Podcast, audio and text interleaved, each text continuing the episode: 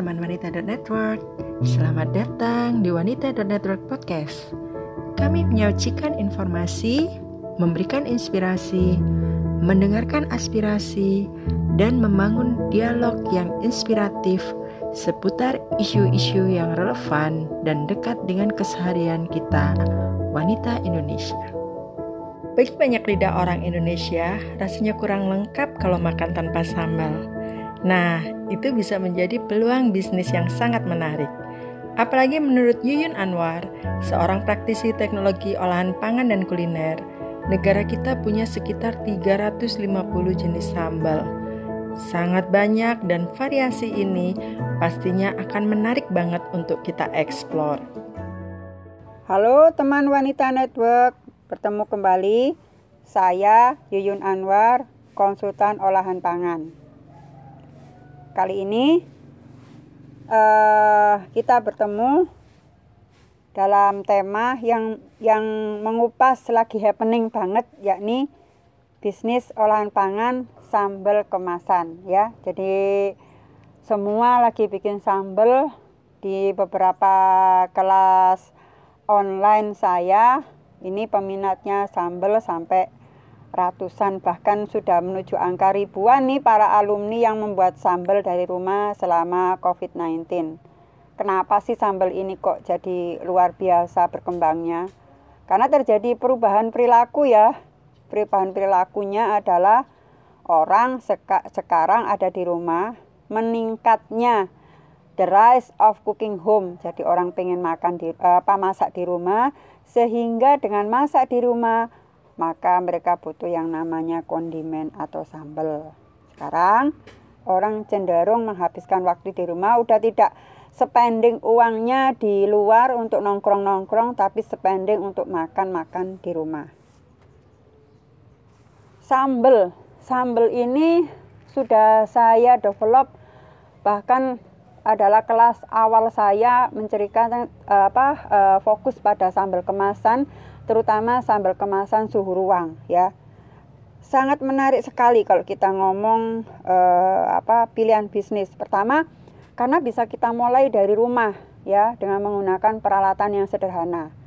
Yang kedua, ini paling penting bahwa sambal itu adalah merupakan salah satu kondimen ya bahan atau bagian dari masakan kondimen yang selalu ditunggu-tunggu pada saat orang makan.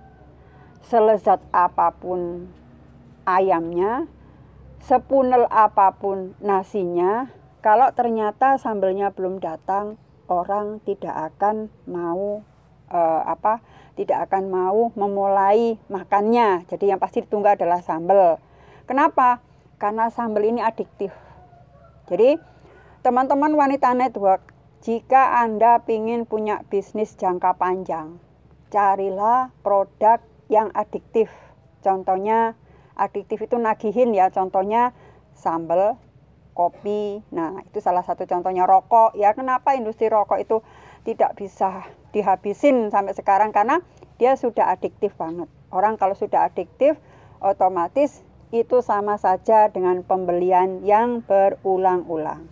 Jadi kalau tadi ditanyakan apa sih menarik? Wah, sangat menarik sekali bisnis sambal ini. Sangat menarik sekali.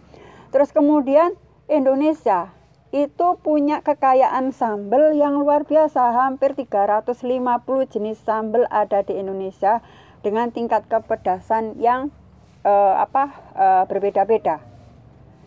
Jadi itu ya sangat menarik banget karena ini adalah kebutuhan yang sudah menjadi habit bahkan ritual. Ya ritual itu artinya kalau Anda nggak ada sambal, hidup Anda sudah ambiar kok. Serius itu ya. Jadi kenapa saya bilang sambal itu luar biasa.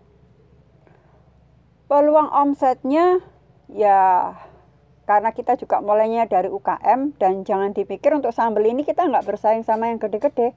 Pesaingnya juga cukup lumayan segede gajah semuanya ya sambal omsetnya luar biasa karena tadi saya bilang pasarnya adalah pasar adiktif sudah orang Indonesia sudah menjadikan sambal sebagai penolong pada saat makan ya uh, pernah ada riset dua dari tiga wanita akan memilih sambal jika sudah tersedia dalam bentuk kemasan yang praktis.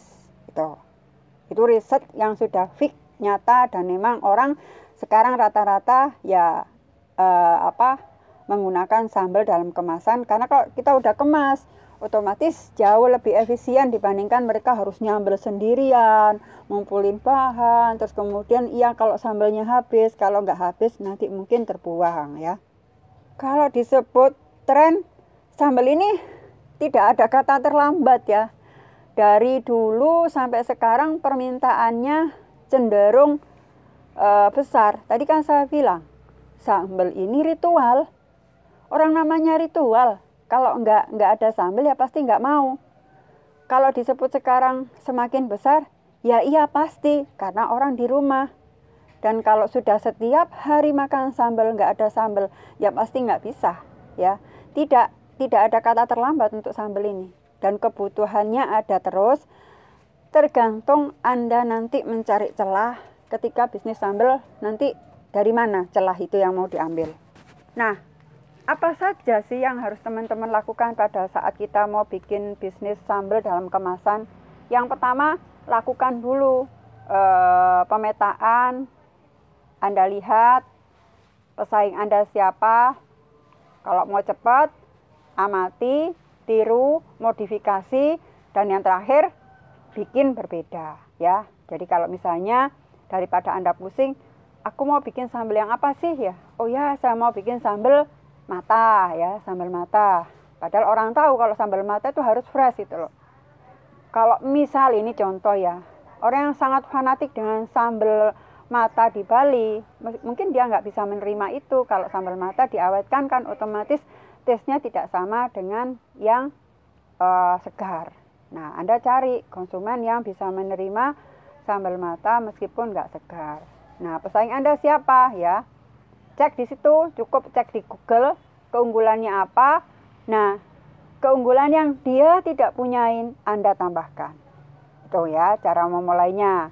Terus kemudian yang kedua, Anda belajar ya. Kalau pengen tahu caranya di IG saya itu gratis itu. Teman-teman mau lihat uh, bagaimana Anda belajar eh, tips-tips uh, dari saya bagaimana mengemas sambal bahkan ada video yang saya bagikan secara gratis di sana bisa tuh Anda apa uh, unduh untuk dipelajari. Itu caranya step by step karena kalau hari ini saya bicara teknis mungkin uh, waktunya nggak keburu ya uh, jenis sambal yang paling laris ya. Kalau sambal kurang laris mungkin sambal yang nggak enak ya nggak laris ya. Sambal yang paling laris tahun kemarin nomor satu terjadi perubahan ya. Kalau era saya dulu sambal nomor satu itu sambal terasi. Tapi sekarang sambal nomor satu yang disukai itu adalah sambal korek atau sambal bawang bawang putih ya sambal bawang. Itu adalah menduduki posisi nomor satu bisa jadi karena e, generasi muda kita sudah diedukasi oleh ayam geprek, ya. Sambal yang pedasnya luar biasa. Tuh anak-anak sekarang kalau nggak pedas, kalau lidahnya nggak melungker, mereka nggak bakal merasa hidupnya lengkap. Gitu. Jadi makanya saya sangat percaya bahwa bisnis sambal itu luar biasa. Itu nomor tiga sepertinya hasil riset itu adalah Uh, kalau sekarang kayaknya sih sepertinya sambal mata yang lagi naik daun ya sambal mata naik daun. Jadi ada perputaran seperti itu ya. Kita lihat tren bergesernya. Tantangan dari bisnis sambal dalam kemasan adalah pertama mungkin persaingan ketat. Tapi kalau kita ngomong sudah tahu keunggulan kita keunikan kita nggak perlu menjadi suatu kekhawatiran uh, selama ini tantangan terbesar dari saya bantu teman-teman UKM pada saat bikin sambal adalah kemasan untuk sambal itu ada sih tapi tidak memenuhi standar untuk menambah daya awet. Jadi kadang-kadang uh, kemasannya gampang rusak kemasannya gampang lenyot. Nah sampai detik ini memang belum ada supplier botol yang khusus bikinin buat UKM gitu ya Jadi mudah-mudahan nanti setelah ini ada jenis kemasan yang memang uh, lebih kuat sehingga teman-teman UKM bisa mempertahankan shelf life produknya itu jauh lebih lama. Kemudian eh, bagaimana sih penggunaan bahan pengawet? Kalau di bisnis sambal pengawetan eh, ini penggunaan bahan pengawet boleh dipakai, boleh tidak ya. Kalau kita memang adalah shelf life-nya untuk hanya ya sambalnya mau masa masa masa tayangnya masa beredarnya cuma dua minggu ya mungkin nggak perlu pakai pengawet nggak apa-apa bahkan tiga bulan nggak pakai pengawet nggak apa-apa karena awet tidaknya sambal itu satu tergantung dari komposisinya. Kalau komposisinya banyak cabai ya pasti lebih aman. E, komposisinya banyak minyak ya pasti lebih aman. Kalau komposisinya ada daging, ada ayam, ada ikan, itu akan berpengaruh terhadap daya keawetan. Yang kedua, proses pengemasannya apakah sudah dengan sesuai dengan prosedur atau enggak. Baik sanitasi maupun hygiene itu berpengaruh. Ketiga, kemasan. Ini kemasannya kuat apa enggak? Kalau menggunakan kemasan botol beling ya, botol beling, pastilah botol beling jauh lebih awet dibandingkan menggunakan botol PET. Jadi itu kemasan. Terus kemudian peralatan yang kita punyai. Nah, peralatan kita itu juga termasuk mendukung proses pengawetan tersebut. Jadi faktor-faktor itu yang mempengaruhi. Terus kemudian kalau Anda pengen nambahin pengawet, boleh pakai pengawetnya.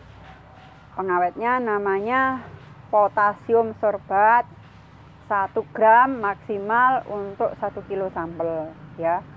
Kalau nggak pakai berarti Anda harus bisa menjamin proses pembuatan sambal ini apakah kadar airnya berkurang atau tidak karena Pengawetan dengan menggunakan pasta sambal yang dimasukkan di dalam botol ini adalah sebetulnya mengurangi kadar air yang ada di dalam bumbu. Jadi kalau kita mau bisa tahan lama, ya bisalah. Bumbu dan cabai ini termasuk pengawet, jadi kita nggak perlu terlalu uh, takut nanti nggak awet nanti anu bagaimana. Kalau asalkan prosesnya disesuaikan tadi step by stepnya diikutin otomatis sambal bisa bertahan bahkan satu tahun terutama peralatan yang kita miliki. Karena dengan peralatan kita miliki dengan mesin yang kita miliki proses pengemasannya jauh lebih cepat. Karena jauh lebih cepat proses rekontaminasinya dengan bakteri itu terhindari ya. Kalau tips biar sambalnya mendapat keuntungan besar itu menurut saya harus punya semacam ini ya uniqueness yang kreatif. Karena kan Indonesia itu saya bilang sudah punya 350 jenis sambal.